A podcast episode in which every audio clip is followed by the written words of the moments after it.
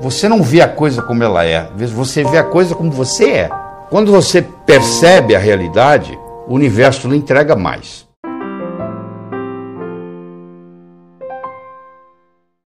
Sucesso significa diferentes coisas para diferentes pessoas. Tem gente que quer fama, tem gente que quer dinheiro, tem gente que quer ser um bom pai de família. Cada um quer uma coisa diferente. Então eu digo que uma, a minha definição de trabalho é a seguinte: sucesso é conseguir o que você quer, seja lá o que for. O que é diferente de felicidade. Felicidade parece uma troca de palavras, mas é querer o que você conseguiu. Para você ser feliz, ou estar feliz, melhor dizendo, você não precisa de mais nada.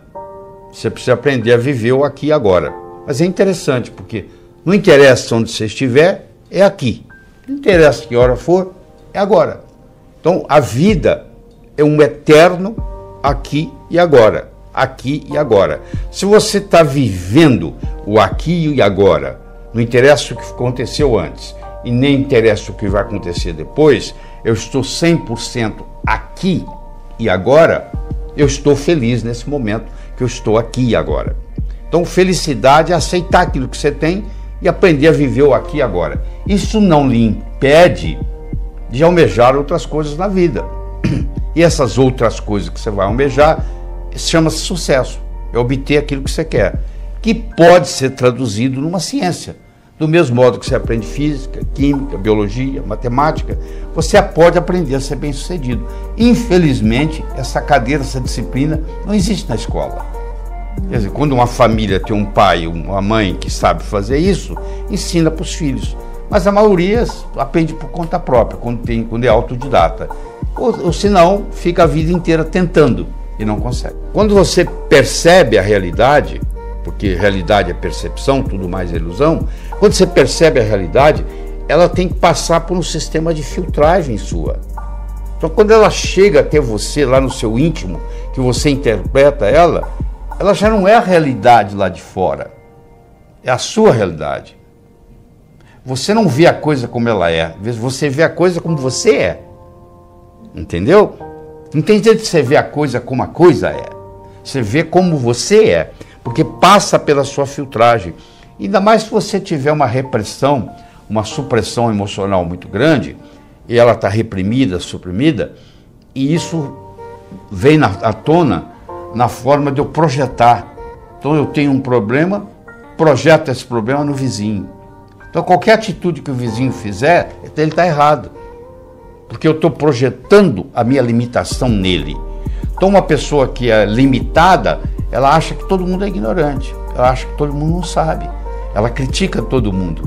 E na realidade, no fundo, essa pessoa que está criticando todo mundo, ele no fundo, no fundo, ou ela no fundo, no fundo, é porque está tá com a autoestima baixa, entendeu? Então sente a necessidade de ficar criticando os outros. E você vê isso muito na internet, a pessoa perde tempo falando mal do outro. Você não dá tempo de falar o que você tem que falar, ou preocupar com a vida do outro, você entendeu? Então você vê gente começando a preocupar muito com a vida dos outros, são pessoas que estão precisam fazer um trabalho interno. Você tem aquilo que você acha que você merece. Então, olha a sua vida, olha a sua conta bancária, olha a sua família. Isso aí que você merece, que você acha que merece. No momento que você melhora a sua capacidade de merecimento, ou seja, você merece mais, o universo lhe entrega mais. Então isso é muito importante entender. Tem gente que batalha, batalha, batalha, batalha, morre na praia, porque no fim acha que aquilo não pertence àquela pessoa, que não merece aquilo. Então, o auto-merecimento é muito importante. Numa briga entre imaginação e conhecimento, a imaginação sempre ganha. Então, o que é imaginar? É visualizar. Então, é o, é o chamado crer para ver.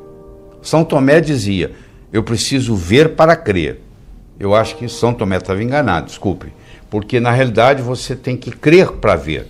Se você não. Se John Kennedy não acreditasse que em uma década ele poderia colocar o homem na Lua, o homem não teria pisado na Lua. Se você for esperar alguém pisar na Lua para você acreditar que é possível pisar na Lua, não vai ser você que vai chegar lá. Então, se você está esperando acontecer, é outra pessoa que vai realizar. Então, você tem que passar a crer para ver. Você inverte o processo de São Tomé. São Tomé é ver para quê? Você é crer para ver. Então, quando eu me mudei para os Estados Unidos, a, a minha crença era de que em, em pelo menos dois anos eu ia começar a dar aula para americanos de cardiologia. Oito meses que eu estava lá, eu falei, fiz a minha primeira apresentação em Washington, D.C., no Distrito de Colômbia, é, para mais de 400 cardiologistas. Entendeu? E eu acreditava naquilo, eu estava trabalhando para aquilo. E não, levou, não levaram dois anos. Em oito meses eu estava fazendo isso.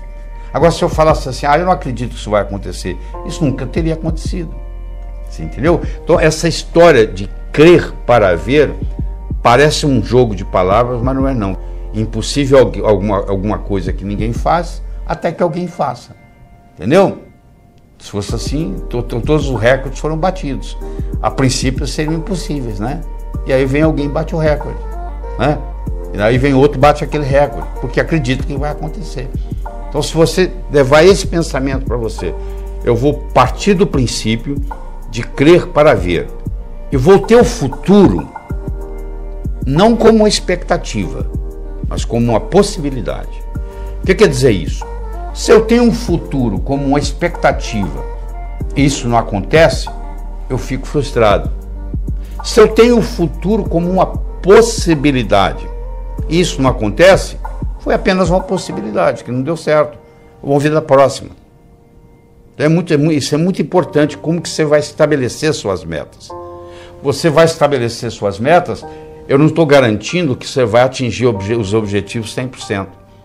Mas eu vou lhe dizer, se você não atingir, a sua atitude tem que ser como uma possibilidade e não como uma expectativa. Porque se eu coloco como uma expectativa e não acontece, eu fico frustrado. Então você está querendo parar de fumar. Voltou. Levanta. Para de fumar de novo. Entendeu? Se você. Ah, não deu, não deu certo. Oh, não deu certo. O, o Thomas Edison fez 10 mil vezes para descobrir a lâmpada incandescente. Pô. Testou 10 mil vezes material diferente até que ele descobriu um. Né? Então levanta. Você vai fazer o vestibular, você tem que imaginar que você está lá fazendo a prova indo bem. Porque senão, se você não fizer isso, você chega lá no dia se amarela. Quantas pessoas não passam no vestibular porque deu nervoso na hora? O, o emocional é muito importante. Você quer ver? Eu vou provar para você isso aqui. Olha, eu vou pegar uma tábua de 40 centímetros de largura, de 12 metros de comprimento. Vou colocar ela num, num galpão, no chão. E vou pedir você que está aí nos assistindo para caminhar na tábua de uma, de uma extremidade para outra. Grandes coisas. A tábua está lá no chão, ela tem 40 centímetros, cabe bem o seu pé, 40 centímetros de largura. Você anda na tábua para lá, para cá, para lá, para cá. Eu vou pegar essa tábua, vou colocar entre dois postes de 15 metros de altura e vou pedir você para ir de um lado para o outro.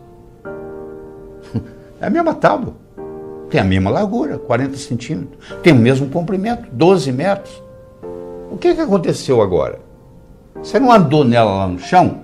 Então, capacidade física para andar na tábua você tem, porque você andou lá no chão. Mas na hora que ela sobe, o que, que acontece?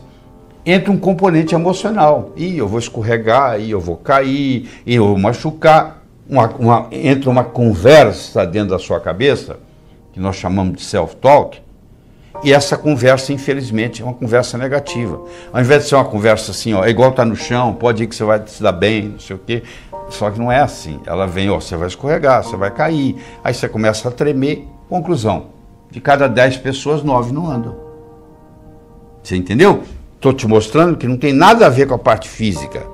Estou mostrando que tem a ver com o psicológico. Quando eu começo a trabalhar com a imaginação, com a visualização, eu vou me preparando para andar na tábua quando ela está lá em cima. Porque uma coisa é você fazer prova no cursinho, outra coisa é você ir para o Enem. o Enem, a tábua está lá em cima aquele dia. Então, você pode ter saber no cursinho, você faz a prova, tira 10. Você vai no Enem e é reprovado, porque lá a tábua subiu. Tem a parte emocional. Mas isso não aplica só lá. Isso aplica em qualquer coisa na vida. Então, você saber controlar esse emocional faz toda a diferença. Se você não tem dinheiro, como é que você vai doar dinheiro para alguém? Se você não tem comunicação, como é que você vai se comunicar com o outro? Você só pode dar aquilo que você tem. Agora eu lhe pergunto: se você não tem amor próprio, como é que você pode gostar dos outros? Se você não gosta nem de você. Não é estranho isso? O, pessoa, o número um é você. Primeiro se cuida de você. Você no avião? Lá vem a aeromoça lá e fala assim, ó, se por um acaso cair a, a, a concentração de oxigênio na cabine, vai cair uma máscara. Se você está com a criança, você faz o seguinte: você primeiro põe você, para depois cuidar da criança. Seja, let me be a better me for me, and I'll be a better me for you. Deixa eu ser uma pessoa melhor para mim, eu serei uma pessoa melhor para você. Você entendeu? Então, eu só posso dar para você amor, amor se eu tiver amor próprio. Então, eu tenho que aprender a gostar de mim mesmo. Porque é interessante, se eu gosto de mim mesmo, eu nunca vou me sentir sozinho. Eu tenho eu como companhia. Se eu gosto de mim, eu vou querer ficar comigo. Eu não tenho essa história. Aí a pessoa, mas como é que você não tem solidão? a solidão é você, aquele que não fez amizade com si mesmo. Tem gente que quer fugir, de, mora sozinho, quer fugir de casa. Você cuidando de você, se, se você não cuidar de você, quem vai cuidar de você? Você que vai cuidar de você. Então você tem que aprender a se comunicar com você mesmo. Essa comunicação interna, ela te traz tranquilidade. Enquanto você estiver criticando você mesmo, não tem jeito. Tem gente que está sempre pondo alguma coisa na lista para fazer, não acaba. Essa lista nunca acaba, não tem hora, é só é a lista, mas é o próximo, é o próximo, é o próximo. Você entendeu? Então, a comunicação com si mesmo faz uma grande diferença no sucesso. Pelo contrário, sabe o que vai acontecer? Você vai ter sucesso, mas você não vai ser bem sucedido, que não é a mesma coisa. Eu posso ser um grande cantor ou um grande jogador de futebol, eu posso ter sucesso, mas não significa que eu sou bem sucedido. Como é que está minha vida familiar, minha vida social, como é que está minha saúde, como é que está minha vida espiritual.